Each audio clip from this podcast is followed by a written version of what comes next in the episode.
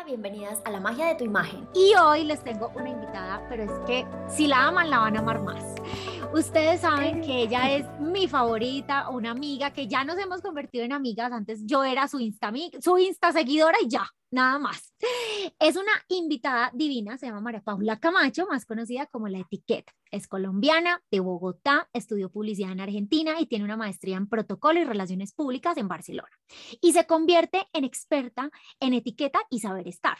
Además, tiene un éxito impresionante en redes sociales porque fue una de las primeras personas en compartir tips y contenidos maravillosos para que sepamos sobre saber estar en diferentes ocasiones de la vida. Así que ella siempre nos enseña contenido de etiqueta, protocolo, asertividad, todo en el, comportamiento que una persona debería tener en su día a día, en cualquier ámbito de la vida, en cualquier ocasión.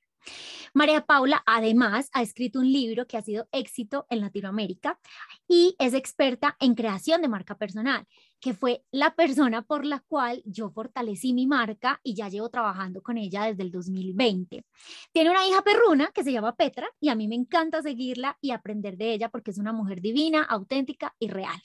Así que bienvenida María Pau a mi podcast. ¡Eh! ¡Bravo! muchas gracias, amiga linda. Muchas flores, muchos piropos, muchas gracias. Te mereces todo eso y mucho más. Tan hermosa, muchas gracias. La verdad que estoy súper feliz.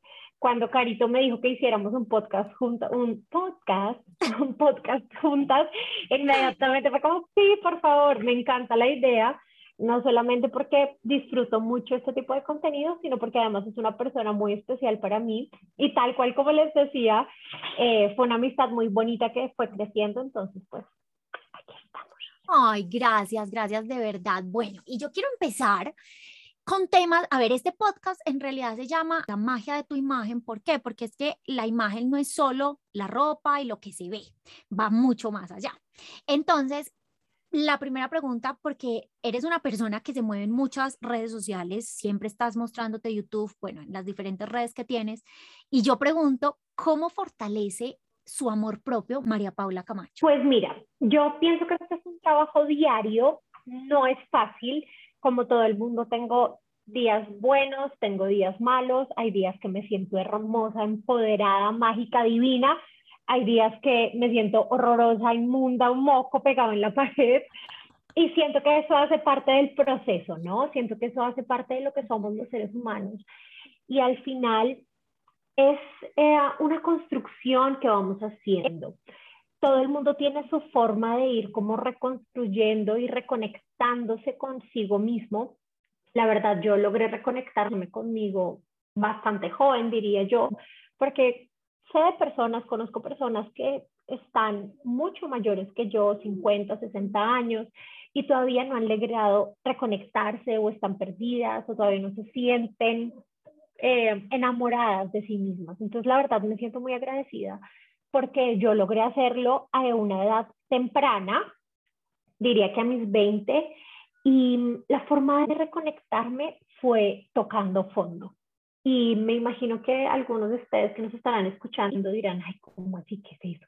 Pues sí, o sea, yo siento que para uno volver a retomar y darse cuenta de lo que tiene, de lo que no tiene, incluso volver a valorar la vida, uno necesita a veces que la vida misma te dé como estos choques de, hey, reacciona. Y a mí me pasó después de tocar fondo, después de estar mal anímicamente, después de haber sido diagnosticada con depresión y con ansiedad, después de que pasaron muchas cosas en mi vida, aprendí que al final pues la magia estaba en mí y que esta María Paula iba a estar por mucho tiempo aquí y que al final era yo quien tenía que aprender a enamorarme. Y siempre peleaba con, ay, es que la gente no me quiere o tenía parejas que posiblemente no eran las adecuadas o yo misma me daba duro, me castigaba, me ultrajaba, hasta que me di cuenta que pues si yo no me amaba, nadie más lo iba a hacer. Y aquí estamos, en una lucha diaria, lo que les decía, hay días buenos, hay días malos, hay días regulares, pero mm, si ustedes, alguno de ustedes en este momento está pasando como por decir, oh, no me quiero, me odio, no soy buena, no me siento feliz, no me siento contenta, siento que lo mejor que uno puede hacer es buscar ayuda, porque nadie se la sabe todas, nadie es experto en saber manejar cómo funciona su cabeza y siento que a veces una guía, una ayuda puede ser lo mejor que uno puede hacer para entrar y comenzar ese camino del amor propio. Me encanta, me encanta porque pues sí, a veces la gente se imagina que porque estamos de pronto en redes sociales, entonces pues no sufrimos de ciertas cosas, o sea, o no nos pasan ciertas cosas, pero es que en realidad siempre hay una persona detrás, una persona real, o sea, que también tiene sentimientos, corazón, emociones y gracias por compartir de pronto como tú lo has afrontado y lo que haces tú para fortalecerlo. Ahora te pregunto, ¿tú has pasado, de pronto has tenido algún reto o algunos retos específicos con tu autoestima que tú digas, esto, eh, o sea, este fue como el que me hizo despertar o, con este fue como el que me hizo dar cuenta de muchas cosas y cómo lo superaste? Yo siento que hay retos todos los días, unos más grandes que otros, pero retos nos encontramos siempre, eh, desde personas en tus redes. Ay, Ay, disculpa. Llegó Pedra. Una interrupción, Perruna. Es una mini vaca. es una ternerita. Espera, muñeca, que estoy trabajando. Quédate ahí. Estaba diciendo que todos los días tenemos mini retos y desde, desde que uno se despierta y se mira en el espejo hasta enfrentarse con comentarios groseros o esos. Cuando uno está en redes sociales está muy expuesto y la gente cree que tiene el derecho de decir lo que piensan sin filtro, sin respeto, sin asertividad, sin empatía, sin nada. Y mm, enfrentarse a eso pues duele, lo que tú decías, Carito. Aquí atrás sí está la etiqueta, sí, pero detrás está una mujer sensible, está una mujer llorona, está una mujer que le duele cada palabra que le dicen cuando me dicen gorda, cuando me dicen fea, cuando me dicen mal vestida, cuando me dicen patética, cuando me dicen, obvio que me siento mal, me siento tan mal como ustedes cuando les dicen algo así. No soy de acero, no soy de plomo, duelen, por supuesto que duele. Pero como reto más grande, diría que, o sea, me viene a la mente, pues, una experiencia que tuve con un exnovio, de hecho fue mi novio antes de Luis Felipe, una persona muy tóxica en mi vida que me hizo muchísimo daño. Gracias a Dios solo estuvimos juntos como cuatro meses, cinco meses máximo. Y fue una persona que me tiró al piso, literalmente me tiró al piso. No me pregunten cómo, no me pregunten por qué, estaba vulnerable, estaba mal, estaba triste, no sé qué pasaba por mí, pero como que me cogió como una masita de pan y me destruyó. En esos cinco meses que estuvimos juntos, me hizo sentir que yo era horrible, que yo era una fracasada, que yo no servía para nada, me decía que mi trabajo nadie lo valoraba, que la etiqueta, que, que era eso, que eso era una payasada, que quién iba a vivir de eso, que eso no era un trabajo. Oigan, las, el sinnúmero de cosas que me decías, hombre, de verdad que los tengo aquí grabados en mi mente y yo le di el poder. Yo le di el poder de que me hiciera daño, yo le di el poder de que me jodiera, yo le di el poder de que me hiciera llorar todos los días, de que me hiciera sentir miserable, de que me hiciera sentir fea, inútil. Bueno, o sea, un desastre. Tanto así que mi mamá me decía, pero ¿qué pasa? O sea, todo mal. Mi mamá me decía, como, o sea, que como te ayudamos, man, o sea, que podemos hacer por ti. Pero son personas tan manipuladoras que al final logran embelezarte y yo no, o sea, el problema soy yo, no es él. Bueno, y yo siempre me consideraba una mujer con un buen autoestima, pero lo que les digo, este hombre me cogió y me dio tres vueltas. El caso fue que nunca voy a olvidar que un día yo estaba ya como un poco más decidida que, pues, que era eso, que yo porque estaba ahí, que no tenía mucho sentido, como que comencé yo misma a mm, caer en cuenta de qué es esto, y me acuerdo que el tipo me llamó y no sé de qué estábamos hablando, pero yo le dije, oye, no puedo, no puedo ir a tu casa porque estoy grabando unas cosas de la etiqueta, o sea, no puedo. El tipo, la etiqueta, no seas tan payasa, no seas tan patética, eso que importa, a nadie le importa. Bueno, así me dijo como un montón de cosas y yo simplemente le dije, ¿sabes qué? No quiero volver a saber de ustedes en mi vida. Le colgué el teléfono y literalmente nunca le volví a contestar, nunca jamás. Y el tipo después me buscó, sí, no, amén. Obviamente lloré como nunca, oh. pero al, final me di cuenta que ni siquiera era un amor, era un apego, era como simplemente el orgullo, mi ego de yo puedo, porque este tipo era de mi colegio era mucho más grande. Cuando yo era chiquita lo veía como, ¿qué es este bizcocho, hombre tan churro, amor de mi vida? Y siento que cuando lo tuve fue como no soltar esa idea, que a veces nos aferramos a cosas que sin sentido, pero... Y ese día dejé de hablar con el tipo y de hecho, cuando ya estaba casada, hace como dos años, me escribió como, hola, ¿cómo estás? Espero que estés muy bien. Y yo, ¿usted para qué me escribe? No sea payaso. O sea, no le dije que no fuera payaso, pero le dije, ¿usted para qué me escribe? Y él, después de todo lo que vivimos, no puedo creer que no hablemos. Y yo, después de todo lo que vivimos, usted fue una basura conmigo, no me vuelvas a escribir en su vida.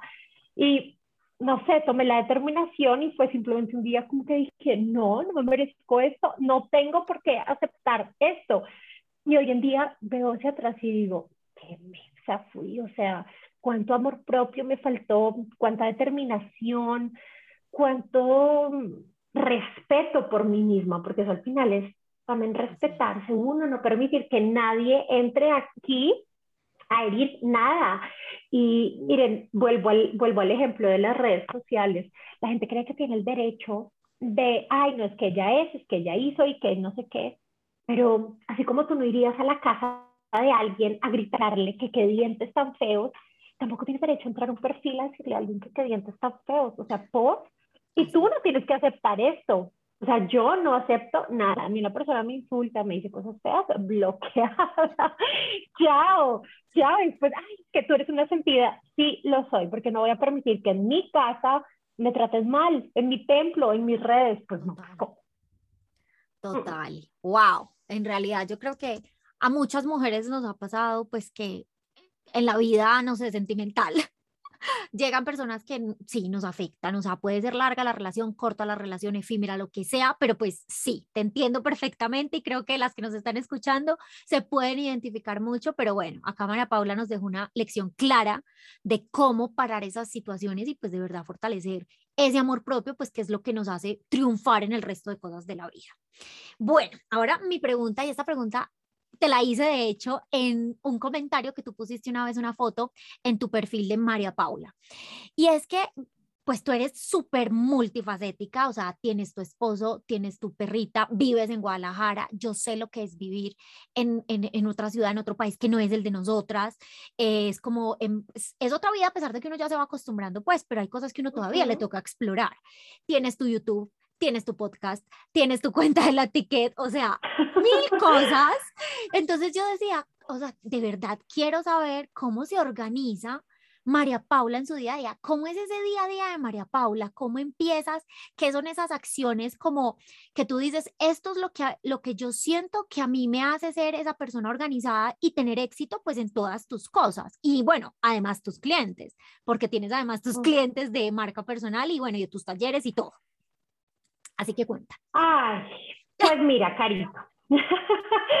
Quisiera poder romantizar esa idea de organización porque siento que tal vez la gente me ve tal vez sí como ordenada o a ti tal vez te transmití por todas las cosas que hago como, no manches, ella debe tener todo súper cuadriculado, 7 AM, 8 AM y la verdad es que no, lamento desilusionarlo, pero no es así.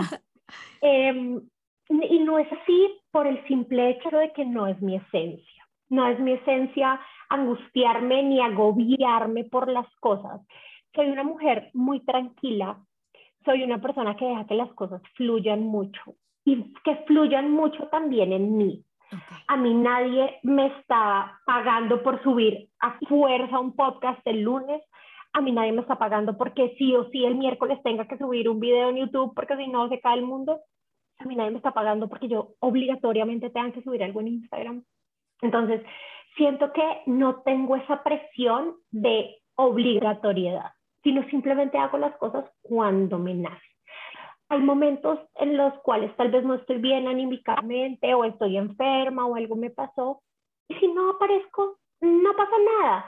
Que sí, que tengo un compromiso con mi audiencia, por supuesto, y a través de los años he ido educándolos, he ido enseñándoles, he ido haciendo que vaya creándose una comunidad muy bonita y ya la gente hasta me, me reclama, ¿no? Oye, bueno, ¿y qué pasó con esto? ¿Y por qué los viernes de memes y ta, ta, ta?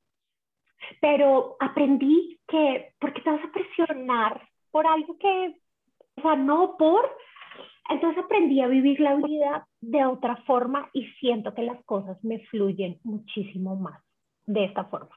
He intentado, he intentado, lo juro, porque veo en Instagram personas que son así como el planeador y que ponen y de 7 a 8 y cosas de productividad, pero este es el claro ejemplo de que no todo funciona para todo el mundo. Fíjense que conmigo no va y también está bien porque me funciona. Y no es como que me la pase en la cama porque no estoy llenando las libretas de productividad. No, se trata de conocerse y encontrar ese camino que me va bien a mí. o sea, ¿qué, me, ¿qué le funciona a María Paula Camacho? Y eso, Carito, y a todas las que nos están escuchando, aplica para todo en la vida. Para la ropa, para la forma en la que uno habla, para cómo se comporta, para las relaciones.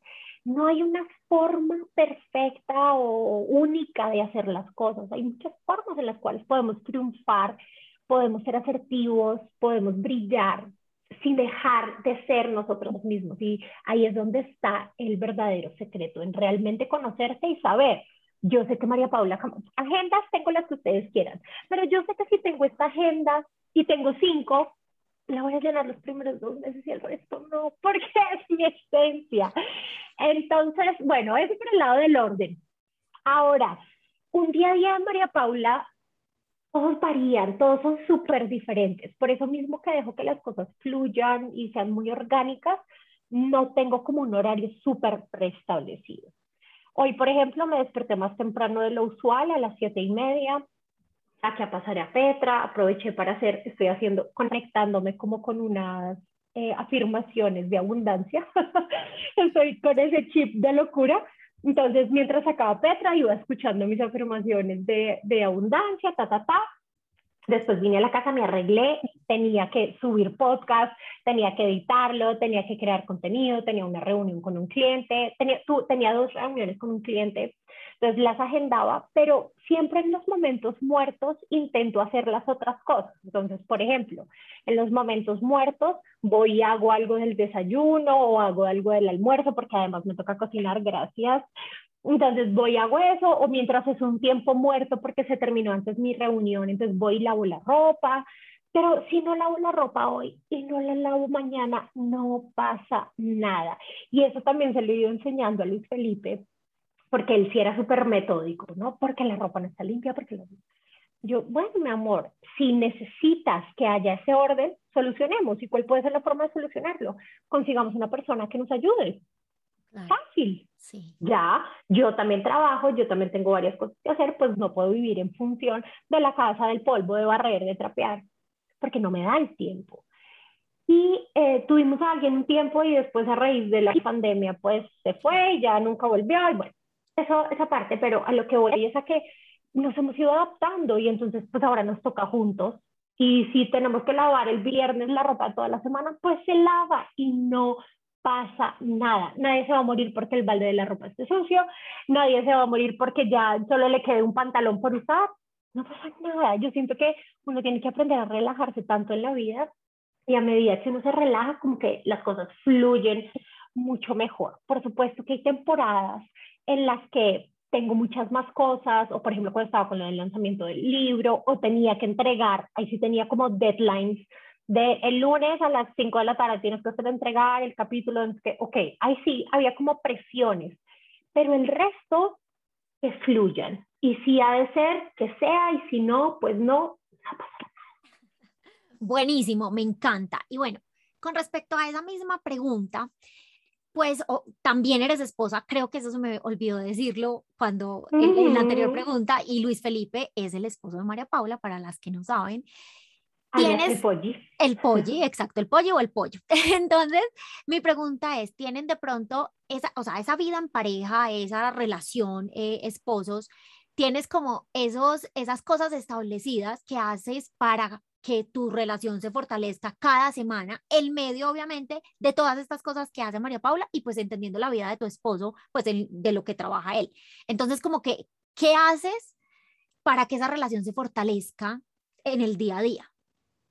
Ay, esa es una muy buena pregunta porque siento que como en cualquier relación, amigos, familia, pareja, hermanos, tienen que haber acuerdos y sobre todo cuando uno está conviviendo con alguien, es un gana y gana, es un dar y dar. Tiene que haber un flujo de energías ahí entre los dos. No puedo ser yo la única que doy y arreglo, lavo, trapeo, limpio. No, y la verdad, el Polly es el mejor hombre del mundo en ese sentido.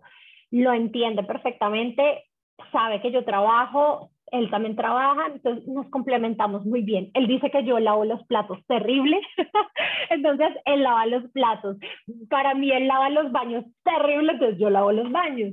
Yo lavo la ropa, él la dobla, yo la doblo y él la guarda. Y así como que todas las cosas hemos ido buscando la forma de acomodarlas para que nos fluyan bien a los dos y podamos hacerlas en equipo. Pero siento que esa palabra es clave, trabajar en equipo no existe una relación con que solo sea una persona la que jale. Si estás con alguien y solo tú le das, tú lo ayudas, tú lo llamas, tú le haces esto, tú le haces lo otro, tú le limpias, esa relación al final va a tener un desgaste tan grande, va a llegar un punto en que vas a decir, estoy mamá, este mamá, chao, me voy, porque no te da nada. Tiene que haber un gana y gana. Y no es fácil, o sea, les confieso que el primer año de matrimonio yo quería ahorcar a Luis Felipe Trejo. o sea, divorcio, como dos veces le dije, sabes que me voy a divorciar. Obvio, yo era la persona más malcriada del mundo.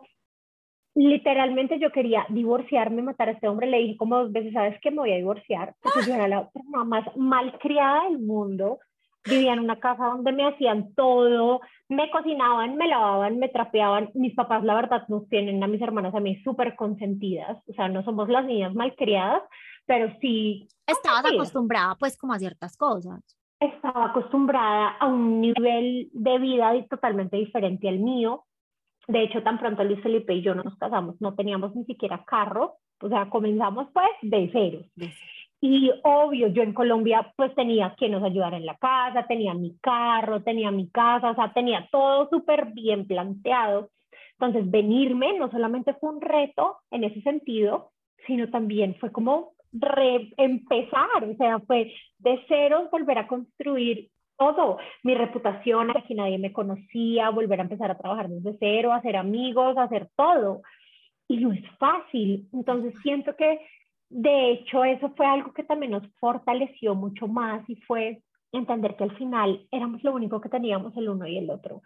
Eh, Luis Felipe tampoco tiene su familia aquí, en Guadalajara, y pues yo la tengo en Colombia, entonces como que nos acercamos tanto sin agobiarnos, porque también cada uno tiene sus espacios, pero sí aprendimos pues que éramos lo que teníamos y teníamos que apoyarnos y siento que hoy en día tenemos una relación, una nota, porque somos súper amigos, porque contamos el uno con el otro, porque si yo me siento mal él me entiende, yo lo entiendo, pero también nos agarramos y peleamos pues como novios de 15 años y al ratito estamos de amigos y al final todo es un equilibrio, ¿sabes? O sea, todo está bien que pase. Total, buenísimo, buenísimo. Me encanta, estoy muy de acuerdo con lo de los acuerdos porque pues es imposible. Además que en tu relación como en la mía, somos de culturas diferentes ambos.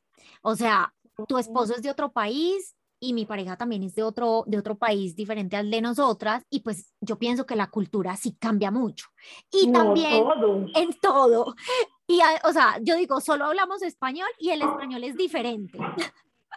Exacto, no. Entonces, o sea, y, y ni siquiera solamente el tema cultural, sino fíjate, claro, que incluso en diferentes familias, incluso dentro de casas, o sea, en la misma ciudad, misma cultura, mismo todo, uno conoce otra, una persona de otra familia, otro círculo, y es un mundo, todo el mundo crece diferente, o sea, en tu cabeza tienes una programación de todo lo que creciste, tu contexto, tus amigos, tus papás, lo que viste, que hace que seas un mundo. Entonces, obviamente necesitas un punto medio. Así es, totalmente. Bueno, ahora pasando un poquito más como a entender esta mujer increíble que está detrás de la etiqueta y de tantas cosas. Nombro la etiqueta porque es por lo que más te conocen. Y mi pregunta es, cuando tú empezaste, cuando empezabas a crear tus videos de, de cómo comportarte en la mesa. Yo me acuerdo que yo me veía esos videos de una sola sentada, porque habían muchos videos de la tica. O sea, yo a María Paula la sigo hace por ahí desde el 2015 o, el o 2016, más o menos, o sea, hace mucho, o sea, no había, o sea, yo me puedo ver todos los videos porque todavía digamos que era fácil, pues no tenías que bajar tanto como ahora.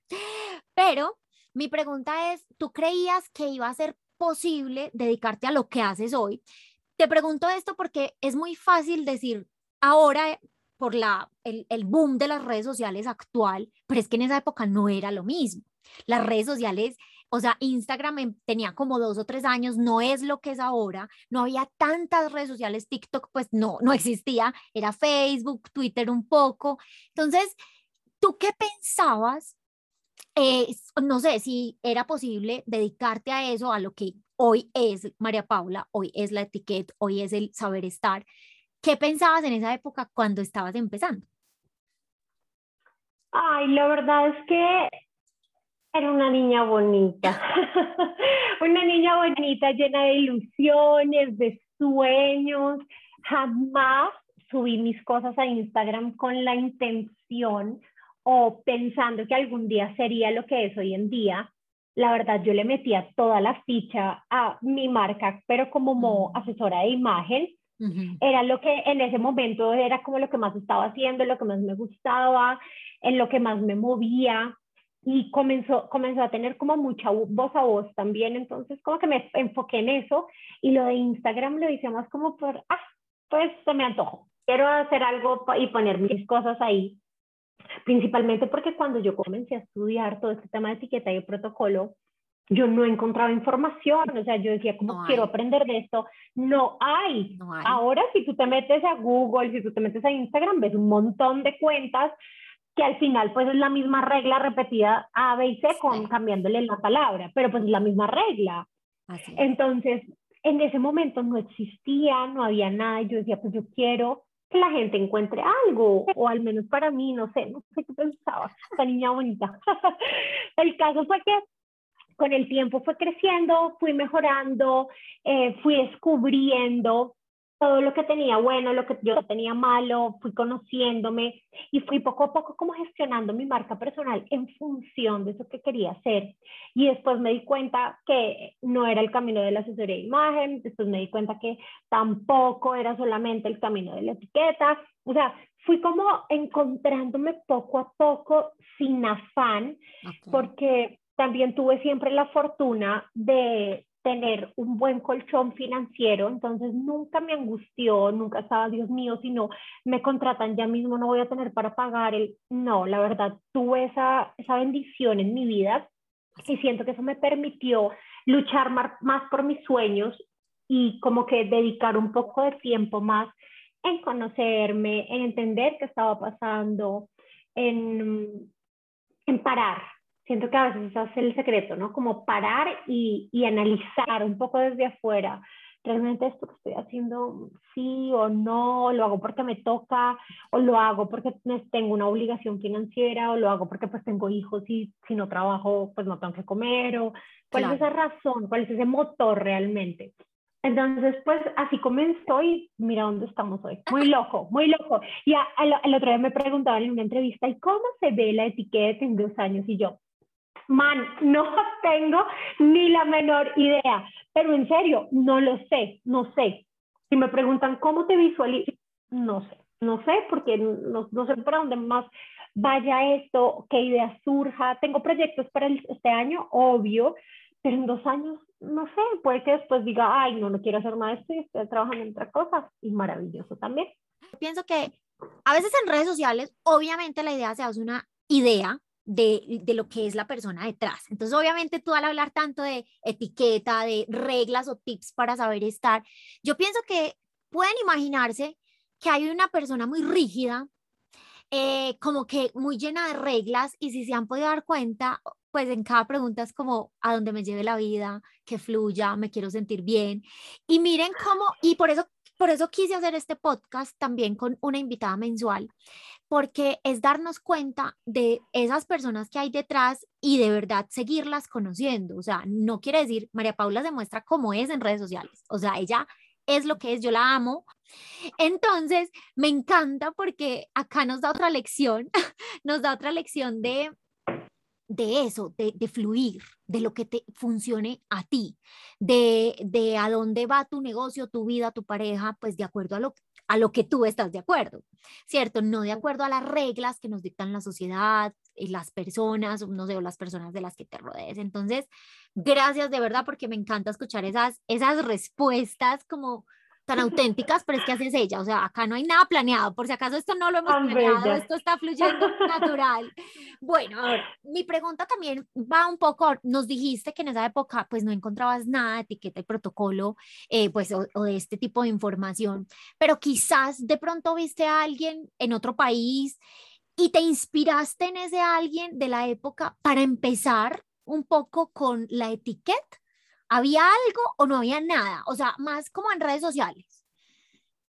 No, la verdad, no. O sea, en redes sociales y del tema, no como tal. Conozco personas que, que eran referentes en el tema, eh, personas ya mayores que trabajaban tal vez en eso o dictaban cursos en su momento, pero así alguien como referente que yo diga, wow, me muero por ser esta persona, o sea, no, la verdad, no. Eh, tenía muchos referentes de otras cosas, por ejemplo, tenía un referente de una asesora de imagen que adoro, que tuve la fortuna de estudiar con ella en Europa, en España, que se llamaba Andrea Villayonga, es una mujer que todavía admiro profundamente. Eh, tenía como muchos referentes de muchas cosas que quería hacer, pero como tal etiqueta no. Y no sé si esto esté muy loco de mi parte lo que voy a decir. no sé si vayas a regañar, pero yo siento que está mal idealizar a las personas. O sea, está bien admirar, por ejemplo, yo veo a Caro y la admiro y digo, es una tesa, mm. esta vieja habla delicioso, se viste divino, amo su estilo de vida, me encantan sus detalles, me encanta ta, ta, ta, pero no idealizo. Siento que cuando uno idealiza, porque como que estás esperando algo de esa persona y si no te cumple tus expectativas, entonces inmediatamente se cae, se frustra esa imagen y yo siento que nada es perfecto en la vida. O sea, justo eso que decías, Caro, de la etiqueta, uno se la imagina una señora, pues que cuidado, que tiene que estar sentada perfectamente. Y no, cero, porque no tiene nada que ver pero la gente idealiza. Entonces, ay, no, María Paula no puede salir con las uñas sin estar pintadas porque ella es la etiqueta. ¿Por? Así es, estoy completamente Soy una persona de la vida real que tampoco alcancé a pintarme las uñas, que tampoco me gusta usar la piel y no pasa nada. Eso no desacredita las otras cosas que he hecho en la vida o las otras cosas que sé.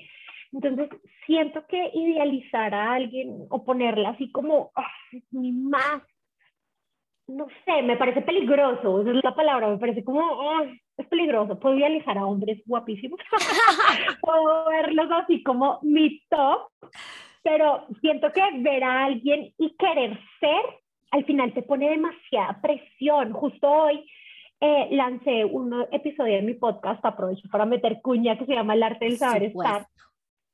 Y eh, justo hoy hablaba sobre la envidia y, le, y comentaba que uno muchas veces se deja nublar por ese sentimiento gris, un sentimiento feo, e incluso uno llega a hablar mal, a odiar, a decir, está vieja, desgraciada, divina, tiene un cuerpazo, como se viste, tiene el cabello de mis sueños, es envidia de la mala. Entonces, cuando uno idealiza, cuando uno ve a esta persona como tan arriba, siento que le quita la calidad humana. Pues si esa persona también hace cosas malas, también tiene cosas feas, también comete errores, hace cosas buenas, hace cosas malas, puede que sea un buen ser humano, puede que sea un mal ser humano. De hecho, con Caro, hace como dos días estábamos hablando de una persona que conocemos en común. Así es. Y ella ha tenido la posibilidad de conocer a esta persona un poco más y me comentaba que le han llegado comentarios que tal vez la persona no es tan buena como aparenta en redes sociales o que intenta vender una imagen que no es. Y pues es que ahí entra otro tema. Realmente, ¿quiénes se muestran de forma auténtica en redes sociales? Realmente, ¿cuántos abren esa ventana a la realidad? Seamos honestos, muy pocos. Hasta yo he caído, por supuesto que no voy a poner la foto de cuando estoy deprimida, triste, que no me quiero bañar en tres días. O sea, por no. Y entonces eso nos aleja mucho de la realidad de las personas. Vemos solo lo bueno, pero no vemos lo malo. O vemos parejas que uno dice, Dios mío, o sea, me muero por tener la relación de estos dos, que es esta belleza, que es este amor. es una pantalla, son redes, no sabes qué pasa detrás, o sea, no sabes en realidad qué hay en esa relación que está pasando. Entonces, para mí es peligroso. Totalmente, no, y estoy muy de acuerdo porque es que al fin y al cabo las personas se van a imaginar de acuerdo a sus expectativas, de acuerdo a lo que ellos quieren que seas o quieren que uno sea. Pero, por ejemplo, a mí, yo conocí a María Paula, o sea, yo fui la seguidora en esa época loca. Yo creo que ahora ya es más normal que a uno le escriban y digan, te quiero conocer. Pero en esa época yo creo que no tanto. Y yo, yo le escribí y yo le dije, oye, estoy en Guadalajara y me encantaría conocerte, estoquéame para ver si, para que veas que no soy tan loca. Obviamente que la estoqueé porque ¿quién se va a ir a reunir con alguien que no, o sea, yo decía dentro de mí, ¿quién está más loca? Ella que me escribió, pero me conoce un poquito, o sea, ¿sabe quién soy? O yo que estoy yendo a encontrarme con ella y no tengo ni idea quién es, pero al final, al final hubo buena energía entre las dos. O sea, yo la vi y yo dije, ay, tan bonita, ah. sí, yo la quiero ver. Entonces, y, y a eso voy, o sea, cuando yo conocí a María Paula, pues claro, yo la conocía porque entonces enseñaba de cómo sentarse, cómo comerse una fruta, cómo poner la servilleta. Y yo decía, no, pucha, y ahora me toca practicar todos sus videos. Y nada que ver. O sea, fuimos a desayunar. Sí, fuimos a desayunar y yo que no se me queden en los dientes. que no tenga la lagaña, o sea, todo, pero, pero más que sentirme como, a ver, no me sentía como, pucha, no, no, o sea, como, como con esa presión, sino como que, hey, voy a estar con alguien donde quiero practicar lo que me ha enseñado.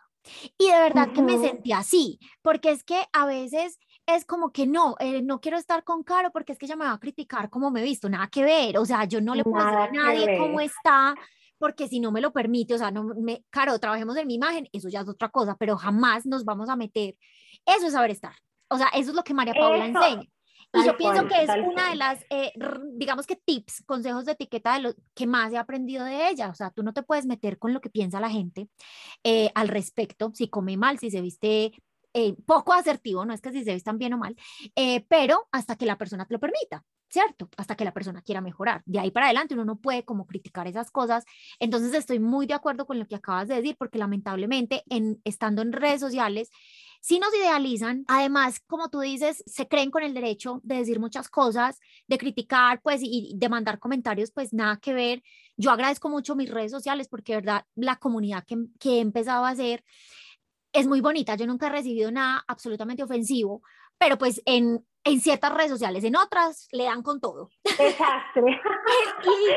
y, y, en realidad, eh, en este mundo también, pues como de la imagen, de la moda, uno se puede ganar comentarios como, no, es que es creída, solo por el hecho de que lleva una buena imagen. Y nunca han hablado con uno. Nunca, nunca. o sea, entonces lo que acaba de decir María Paula a mí me hace mucho sentido porque yo también lo he vivido. O sea, me, me, doy cuenta de que es algo pues que en realidad sí, es de idealizar a las personas y que ahí es donde se friega todo.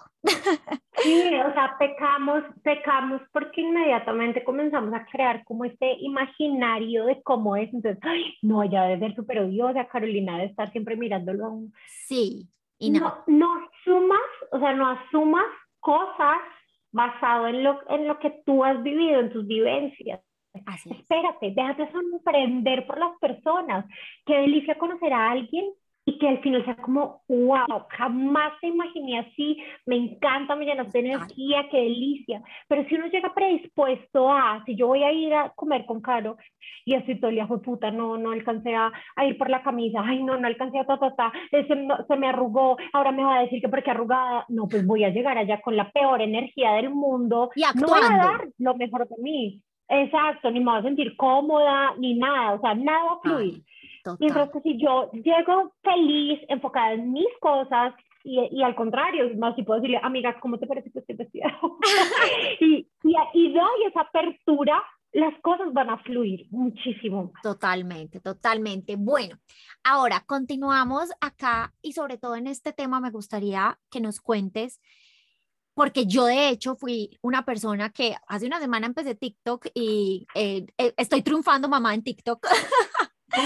Pero así como se triunfa, pues uno está pues expuesto a estos comentarios de los que hablábamos antes y yo le escribí a María Paula y le dije, ¿qué hago con esto? O sea, porque ella para mí, eh, o sea, yo digo, tengo una bendición y es tenerla muy cercana y le puedo ya escribir por WhatsApp y todo, pero también es mi mentora en marca personal, en cómo continuar en mis redes sociales. Ella me ayuda a hacer la estrategia de, en mis redes sociales y la estrategia para pues hacer todo lo que estoy haciendo ahora. Yo le decía, vení, pero ¿cómo se maneja esto? Porque pues es impresionante. O sea, uno les da información, o puede ser un video cualquiera, o sea, por cualquier cosa te pueden acabar. Entonces acudí a María Paula porque ya ya tiene ¿Cuántos seguidores ya tienes en TikTok? Un millón y medio casi. O sea, estamos hablando con la reina del TikTok. y entonces yo le dije, ¿cómo, pues sí, cómo lidio, cómo, cómo hago, cómo manejo estos comentarios tan negativos? Pues porque estoy empezando. O sea, en serio, nunca me había, no sé, me sentí rara. Entonces te pregunto, ¿cómo haces con esos comentarios? ¿Cómo, cómo manejas? ¿Y te, y te escribieron muchas cosas feas? Pues sí, o sea, ¿y cuántas visualizaciones tuviste? Es mi video ganador. O sea, ¿cuántas? En este momento está como en 25 mil. Súper bien. Bueno, teniendo en cuenta que mi cuenta en ese momento estaba al menos de mil seguidores, o sea, yo apenas tengo mil seguidores. Excelente. Sí, claro, estás comenzando. No, eso está perfecto. Miren, ahí hay dos premisas importantes. Una, hay un dicho, de hecho, dentro del marketing que es como, es mejor la publicidad mala. Sí. o sea, es mejor que hablen a que no digan nada. Que digan lo que quieran, pero que digan, algo así. Exacto, exacto. No me acuerdo exactamente cómo es que me puse, es que hay un dicho y ni me lo sabía, pero exactamente. Y la otra premisa es que, vuelva a lo mismo, uno le da poder a esas cosas de que le afecten o que no le afecten.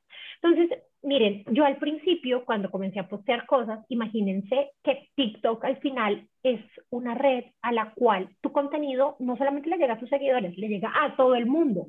O sea, eso es un disparo a todo el mundo. Por supuesto que no todo el mundo está preparado para recibir todos los mensajes y hay ciertos temas en particular que pues son demasiado polémicos. La imagen, la educación, la etiqueta, porque la gente inmediatamente los asocia con un tema monetario. Entonces sienten que es un tema aspiracional, pero que entonces la gente con plata sí sabe y la gente que no, y entonces se creen mejores.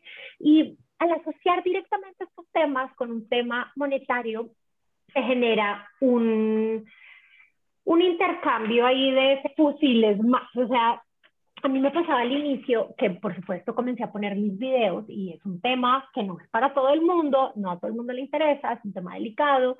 Oigan, y también esta vieja desgraciada que vas a ver, claro, como es rica, o sea, me insultaban, me decían todas las groserías del mundo, me criticaban que yo que iba a saber si yo era fea, que yo que iba a saber si yo con esa camisa tan fea, bueno, mejor dicho, me ultrajaron lo que quisieron. Y yo al principio, oigan, lloraba, me sentía mal, entraba cada cinco minutos a mi teléfono, ay, ahora me dijeron esto, volvía a otra, a la media hora, ay, ahora me dijeron desgraciada, volví a la media, ay, ahora, bueno, y así, ¿no? Angustiada. Hasta que un día Luis Felipe me paró y me dijo, ya, o sea, ya, no más.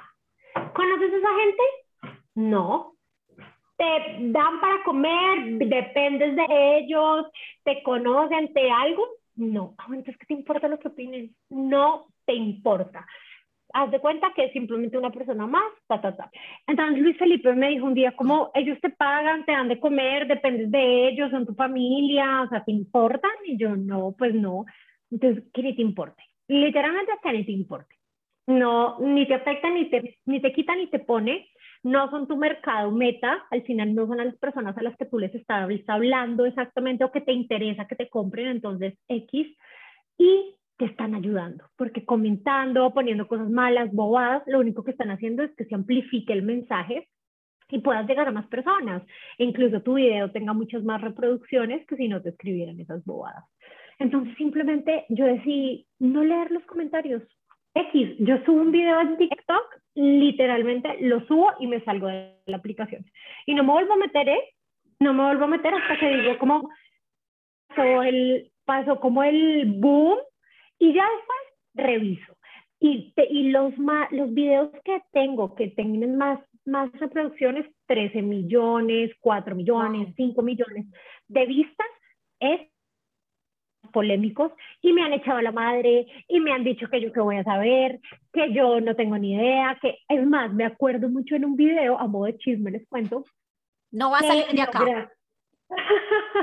que lo grabé como en el rooftop de mi, de mi apartamento, hay una terraza arriba en el último piso.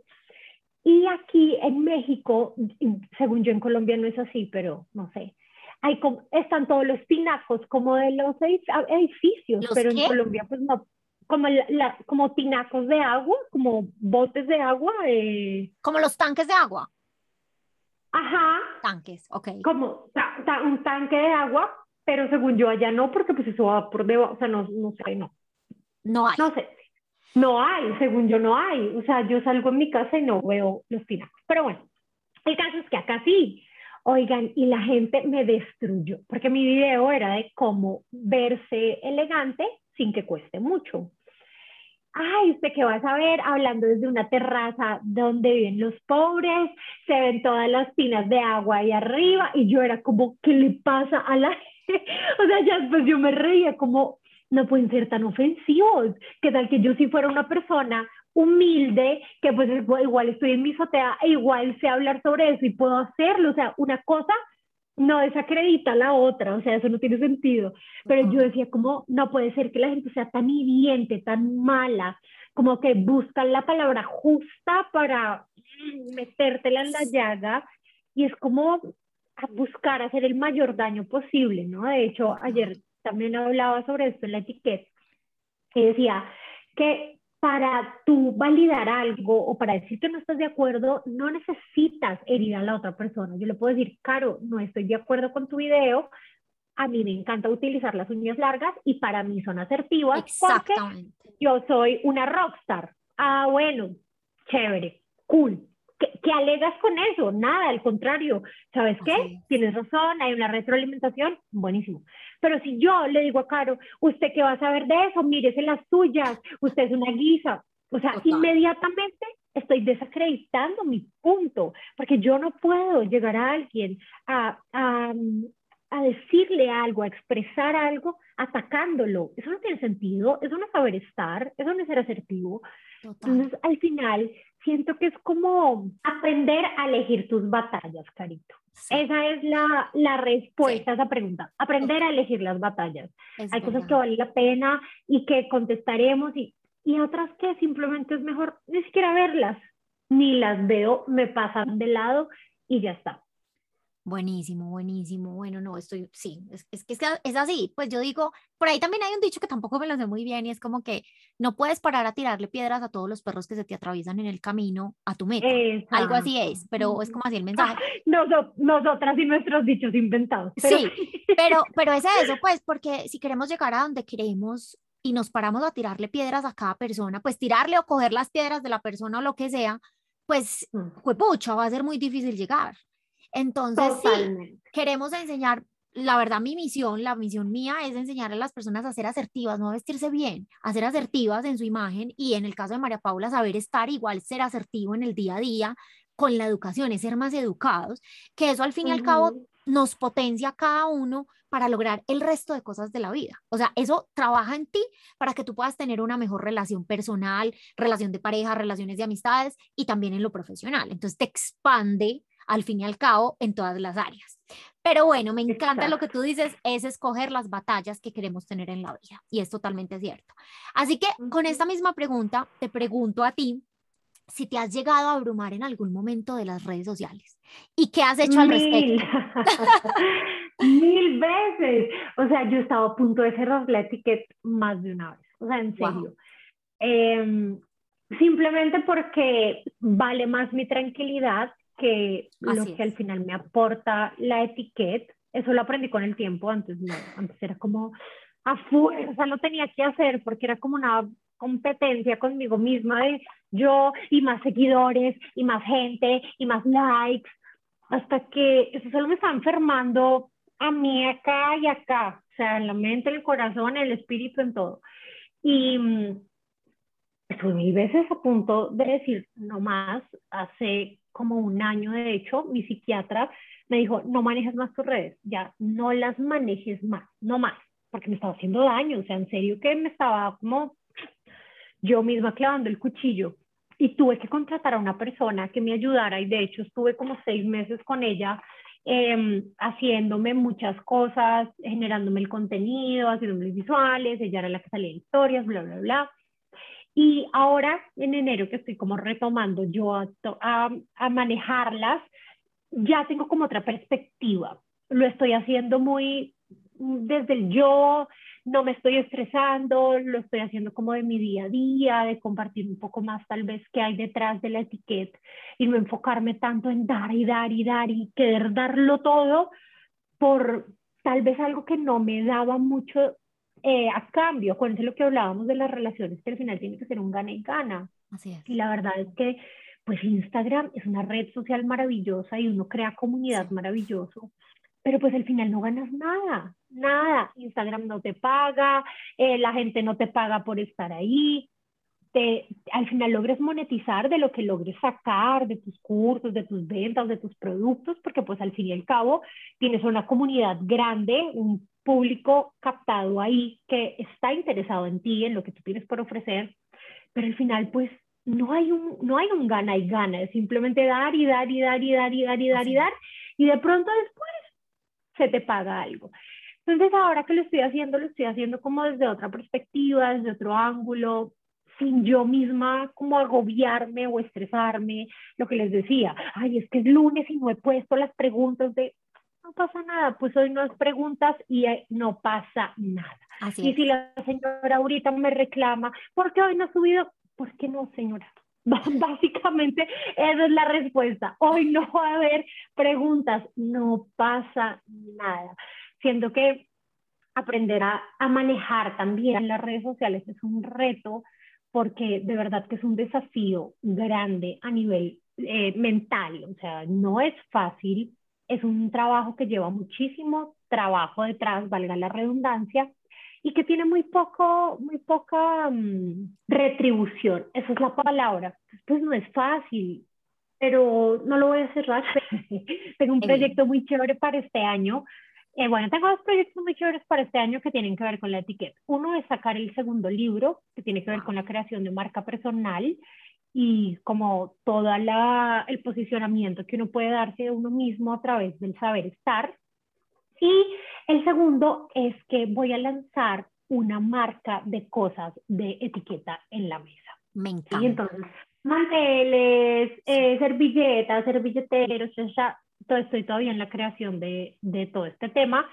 Pero lo que les decía, pues obviamente es un supermercado que tengo ahí captado, que sé que les va a fascinar, sé que les va a encantar, tiene que ver con el tema. Entonces, por ahora eh, no estoy agobiada. Seguirán ahí, seguiré trabajando por ello y pues ahí vamos. Buenísimo, buenísimo. Gracias por contarnos. Pues porque no, es que puede ser muy normal que entonces, porque estamos eh, en redes sociales, entonces, no sé, vivimos como como que sí, nos, me encanta, o sea, si lo hacemos es porque nos gusta, pero es que en algún momento, si no se sabe manejar bien, pues sí llega a abrumar. O sea, a mí también me ha pasado. No, no, no, no le hago esta pregunta a María Paula porque pues eh, supe, yo supe que le había pasado, pero pues quería que nos contara también y que ustedes supieran porque es la vida real, o sea, nosotros somos personas que sentimos igual que todas ustedes, así que gracias por eso, gracias por contarnos. Ahora quería preguntarte, ¿qué consejos le podrías dar tú a estas mujeres que de pronto nos están escuchando y que su autoestima no está tan fortalecida? ¿Qué le podrías decir tú que sea funcional, que, que puedan aplicar hoy o mañana? Porque, pues para mí, la autoestima, el amor propio es la base. Sin uh -huh. eso no hay pareja, no hay relación que valga, no hay trabajo, eh, no hay amistades, o sea, empieza por ti. Entonces, ¿qué, qué le podrías decir? Esa pregunta está muy difícil. Esa pregunta está muy difícil porque lo que les decía en un inicio, o sea, son un montón de acciones, cosas, trabajo diario que en serio uno tiene que hacerse como para entender y trabajar en ese merecimiento, en esa aceptación que uno necesita de uno mismo. Mi mayor consejo sería aprender a vernos a través de los ojos del amor, pero no de nuestro propio amor, sino piensa en alguien que te ame mucho, tu mamá, tu papá, tu abuelita, tu perrito, no sé, quien te sirva a ti, piensa en esa persona.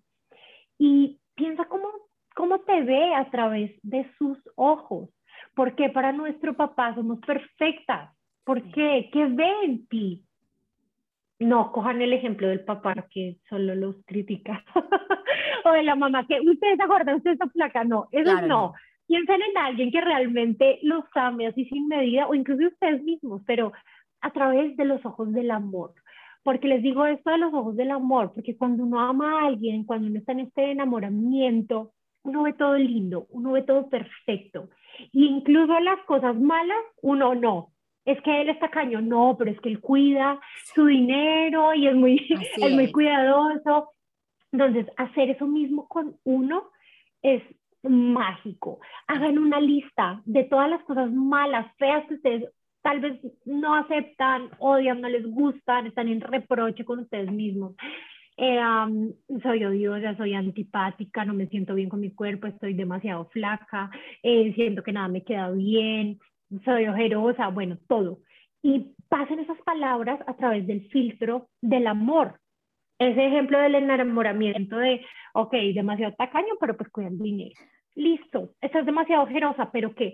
pero estoy trabajando demasiado fuerte por mis sueños, o estoy trasnochando por cumplir con mi objetivo de irme de vacaciones, o pasa todas palabras feas a través del qué, y seguro vas a cambiar esa perspectiva un poco de cómo uno se ve. No va a ser de la noche a la mañana, no se crean que ah, usando el filtro del amor, es mañana, pura Sofía Vergara, pero sí ayuda. Hay muchas herramientas que uno puede utilizar, la verdad, eh, a mí me encantan las afirmaciones, que siento que a veces es algo que suena como medio eh, loco por allá, pero funcionan un montón uno mismo, porque uno se está escuchando a uno mismo y cuando uno se dice, estoy fea, estoy gorda, ay, ¿por qué estoy cachetona? ¿Por qué esto? Tu cerebro está escuchando todo eso y se está creyendo ese cuento mal. Entonces, al contrario, estoy linda, estoy hermosa, estoy rosadita, me encanta porque me veo tierna, no sé, pero háblate, háblate bonito, que tu, que tu cerebro escuche palabras bonitas, porque si no las escucha de ti, ¿de quién las va a ¿De quién? Totalmente, totalmente. El amor propio empieza por cada una. Nadie te puede dar el amor propio, ni las redes sociales, ni la pareja, ni las amigas, ni nadie. Así que a tomar ese consejo de María Pau que me encanta. Y bueno, también tengo una pregunta que me encantaría que nos respondieras, porque además la imagen personal de María Paula a mí me encanta. Eh, ella lo maneja increíble. Ella sabe de imagen personal, como nos contó pues en sus inicios, se dedicaba también a esto. ¿Qué, qué tips tú aplicas en tu vida que sean funcionales para tener esa imagen que tú tienes y que te permite tener asertividad en tus actividades y en tu vida? Muy buena pregunta, Carito. Lo primero es que soy fiel a mí misma por encima de todo. Esto quiere decir que no sigo ninguna moda, ninguna influencer por allá o tendencia nueva que no vaya con mi estilo. ¿sí? Generalmente cuando uno no se conoce bien o no ha identificado exactamente qué quiere comunicar, o cómo es su estilo, uno cae en este tipo de, de, influencias, ¿no? Entonces, si uno va a marca X, a Sara, y ve que todo es de cuero, pantalones de cuero, pantalones de cuero, pantalones de cuero, pues, ¿qué hace uno? Va y se compra los pantalones de cuero, pero no porque esté mal ni nada, sino porque simplemente uno no ha pasado como no ha racionalizado realmente, ok, es, aplican esos pantalones de cuero para mi estilo, para mi cuerpo, para cómo me siento, para lo que los necesito, bueno, para todo eh, la función que les voy a dar y muchas veces las respuestas no, pero igual los compramos. Y a veces uno sale a un centro comercial y ve a la gente, oigan, y todo el mundo parece disfrazado. Igual, mismos jeans, mismos tenis, mismas blusitas, están usando los jeans anchos, entonces todas con jeans anchos, todas con topsito, todas con... Válido, es una moda, ok, está bien, es una tendencia, pero adáptala. a ti, a quién eres, a qué quieres comunicar, a cuál es tu estilo. Yo, por ejemplo, soy una mujer muy clásica, me gusta ver, a veces tener como mis cositas ahí un poco más edgy, unas piezas que salgan eh, un poco del, um, ¿cuál sería la palabra?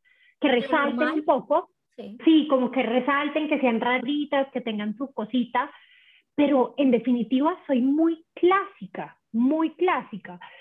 Entonces, antes de comprar ropa, antes de vestirme, siempre pienso en dos cosas fundamentales. Uno, ¿para qué me voy a vestir hoy? ¿Qué tienes que hacer hoy en tu día? No, la verdad voy a estar todo el día en la casa y solo tengo reuniones. Ok, eso va a dictaminar qué tan cómoda voy a estar, los zapatos, eh, incluso el tipo de prenda, las, las telas que elija van a incidir en esto. Yo hoy, por ejemplo, tengo este busito cuello tortuga, pero tengo un pantalón de vestir delicioso, que es como de telita rica, porque iba a estar todo el día en la casa, he estado todo el día trabajando, sentada, busco comodidad. Zapatos no tengo, ando en chanclas por toda la casa, por supuesto. Y eso también hace parte de mi imagen y también es ser asertivo y también es vestirse bien. No necesariamente tengo que andar en tacón, pues, aquí en mi oficina, al lado de mi cama. O sea, por, no, no, no tiene mucho sentido. Entonces, bueno, esa es la primera, ¿para qué me voy a vestir hoy? Y la segunda, ¿qué quiero comunicar? ¿Qué quiero transmitir? En esas reuniones en las que estoy, eh, en este eh, podcast que vamos a grabar con Caro, en la reunión que tuve esta mañana, en el live que voy a dar en la tarde, ¿qué quiero comunicar? Porque de eso depende todo. De eso es de donde yo fundamento lo que voy a transmitir de mi marca personal. ¿Cómo me voy a posicionar? Me voy a posicionar como una mujer que atractiva, sensual, divertida, creativa, eh, elegante, clásica. ¿Cómo soy? ¿Qué quiero que la gente piense? Porque por supuesto que soy yo quien le da las herramientas a las personas para que construyan esa imagen sobre mí. Soy yo quien decido. ¿Cuál es esa primera impresión que creo que las personas creen? Sí, soy yo quien doy los insumos. Entonces, siento que es muy importante aprender a ver la ropa como una herramienta más de comunicación y no solo verla como, ay, sí me cubro y la moda y el símbolo de estatus y de pertenecer, sino además de eso, es un vehículo de la comunicación. Y entender eso cambia el chip radicalmente, porque entonces ya no te estás vistiendo para, ay, esta blusa tan divina, sino, ok, sirve para lo que quiero, sirve para cumplir con ese objetivo de comunicación que estoy, sirve para eso que quiero comunicar. Y ahí yo siento que está la clave para cambiar el chip de tener una muy buena imagen y serle fiel a tu estilo y no estarse vistiendo solamente en función de modas o tendencias que no van alineadas a ti, sino todo lo contrario, que ellas se adapten a quien tú eres y poderlas usar a tu favor. Súper, me encanta. Es, es, ven cómo lo hace de bien. O sea, ella tiene la respuesta. ella tiene la respuesta que es como deberías cuestionarte cuando quieras comprarte algo, cuando quieras ponerte algo que ya tengas en tu armario, porque funciona si ya tienes, así como si ya no tienes. Así que bueno, ya para finalizar, porque ya estamos terminando, me encantaría que nos cuentes un poco, pues como saben, ella vive en México, es de Colombia, pero de Bogotá yo soy de Medellín, y qué es lo que tú resaltas y extrañas más de tu Bogotá o de Colombia, pues como en general. Esa es la primera, va más, va más. Todo. A ver, termine. Dispare. segundo, mm, también que nos puedas contar ¿qué es lo que más te gusta de estar en México, de la cultura mexicana, de las personas, o sea, lo que sea, puede ser en comida, puede ser en, en, en el trato, en, en, lo que sea que nos quieras contar. Y la tercera se me olvidó, pero era la tercera. Ay, ah, ok, y la tercera, sí, ya me acordé. ¿Qué palabras te has encontrado como que tú digas, ¿qué? ¿Qué es esto? O sea, que te, en México, que te has encontrado en México, que dices, pucha, no, ¿qué es esto? O sea, o que confundas. A mí me pasa mucho en Ecuador. Me pasa mucho, esto es una historia que, que yo cuento, yo no sé si yo te he contado esta historia. no, y es porque que, no me suena. o sea, a las personas ecuatorianas que nos vayan a escuchar, esto les va a sonar muy raro. Yo soy de Colombia, en Colombia esta palabra es normal, eh, de hecho es un animalito bueno, ¿cómo se le dice a un animalito? En Colombia se le dice chucha a un animalito que son las arigüeyas. O también se le dice al mal olor en la axila. En Ecuador, sí, chucha. En Ecuador, chucha es una palabra vulgar. ¿Cierto? Ah, sí. ¿Qué Sí. significa? Porque en, en el quichua, eh, que es el, el- el lenguaje de, de los indígenas, de, una, de unos indígenas Indígenas. de acá, eh, chucha viene siendo vagina. Ah, Entonces, esto es, eh, pues, es grosero. Entonces, acá, por ejemplo, decimos chuta. Chuta es como el hijo de pucha, como que no es la Mm. grosería, ¿cierto? Entonces, la historia es que una amiga mía que vivía acá en Ecuador, pues hace unos años, pero, o sea, cuando ella recién llegó a Ecuador, ella tenía una persona que le ayudaba en su casa y ella eh, le dijo como, "Ve- vea, mi hijita, eh, le regalo ese desodorante para la chucha. Entonces, obviamente, claro, ¿qué pasó? La señora nunca volvió. Pero porque, Claro. eh, o sea, es, es importante entender esas palabras y yo cuento esto pues de verdad con, pues, con mucho cariño y con mucho amor, entendiendo lo que significa la palabra. Es una historia chistosa, es verdad lo que sucedió, pero pues cómo podemos también ofender a alguien. No quiere decir que me tengas que contar las palabras groseras. Este es un ejemplo, Ujú. pero sí que de pronto te has encontrado palabras porque, por ejemplo, para mí también cuando yo apenas llegué a Ecuador, eh, fue un choque muy fuerte, eh, pues la comunicación. Yo decía, a mí me llam- yo no quería contestar ya el teléfono cuando trabajaba en la empresa que trabajaba porque yo no les entendía nada y era español. Entonces, como que, ¿qué palabras te has encontrado así que tú digas, esta me ha parecido chistosa, esto me parece muy raro como lo dicen? ¿Qué?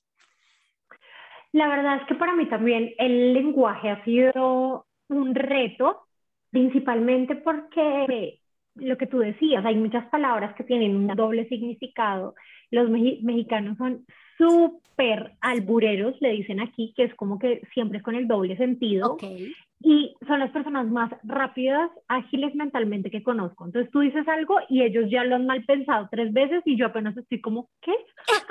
Porque se ríen todos, o sea, ¿qué pasa? No entiendo. Y yo, María Paula Camacho, la verdad es que soy una persona súper chistosa, sagaz, vulgar, me río de todas esas cosas que la gente dice, me muero de la risa, pero se los juro que me cuesta, o sea, a veces se están riendo y yo, ¿qué dije, carajo? Como, o sea, ¿qué metida de pata hice? Pero palabras siento que hay muchas, no se me ocurre ahorita ninguna puntualmente, pero sí quería, mientras hablabas, pensaba lo importante que es tener en cuenta incluso eso para poder ser asertivo. Cuando uno está hablando con alguien, no solamente se trata de decir lo que uno piensa y que vaya saliendo, y pues así hablo yo y de malas, sino que uno tiene que tener muy en cuenta quién es el receptor de ese mensaje. Es una persona de otro país, es una persona mayor, es un niño. No le voy a hablar igual a mi abuelita a una niña de 8 años. Total. Básicamente porque si le digo a mi abuelita, eh, um, no sé, el iPhone no sé qué, le voy a decir, iPhone, eso, ¿qué? Eh, ok, Así. eso con que se come, mi hijita, no entendí. Así de sencillo. Los modismos, las palabras que utilizamos, el volumen, eh, la velocidad para hablar, todo cambia y todo incide en esa asertividad que buscamos al final. Entonces, siento que yo lo que fui haciendo, yo, yo como les comentaba Caro al inicio, yo he vivido en Argentina, viví en España, ahora en México y pues Colombia. Y en toda esa transición fui aprendiendo, después de todas las embarradas que me metí, que antes de decir alguna palabra que siento que puede tener un doble significado o algo que tal vez no sé cómo se dice en su lenguaje, pregunto. Entonces, por ejemplo, eh, mi amor, ¿hay alguna crema que sea como para el mal olor? O sea, no uso la palabra, pongamos en ese caso de que en Bogotá decimos chucha, porque para que sepas, Carito, en la costa también chucha es vagina. Eh, ok, no sabía. Sí, sí, también. Entonces, por ejemplo, eh, mi amor, no sé si aquí vendan alguna crema cuando te da mal olor, cuando sudas, y, ah, sí, para el olor de yo no sé qué, y ya está, como que me ahorro el problema de tener que decir una palabra que no es. O a mí me pasó, y esta sí es una anécdota chistosa, que no es una palabra chistosa, pero fue una anécdota chistosa. Y es que aquí en México la palabra pendejo es una grosería, es como decirle a alguien bruto o estúpido. Ok. Y nosotros, los colombianos, decimos pendejo cada cinco segundos. La pendejada, ay, soy una pendeja, le puedo decir a Caro, ay, qué pendeja. Pero es como bobita, como, ay, qué tonti. En realidad tiene una connotación súper light. Sí.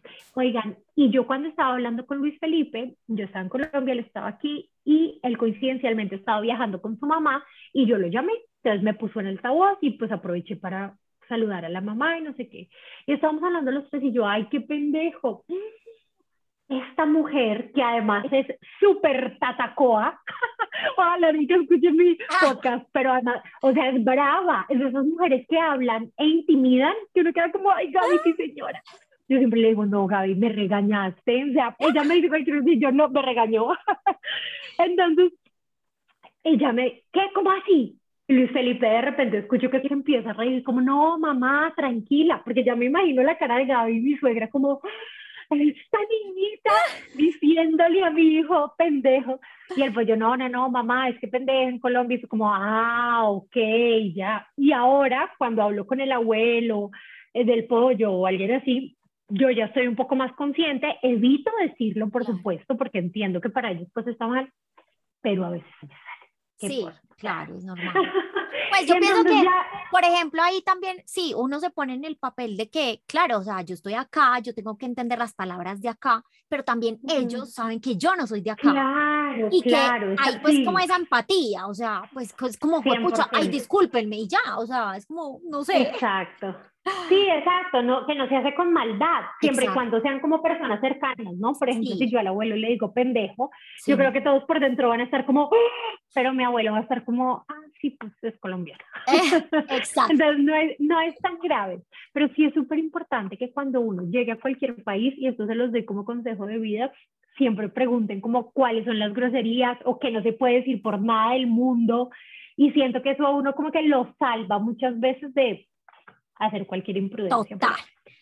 Bueno, siguiente pregunta, ¿qué extraño de Colombia? Todo. Desde el trancón hasta el frío, todo, todo me hace falta de Colombia, la verdad que sí. Nunca creí ser tan apegada hasta que me vine a vivir aquí.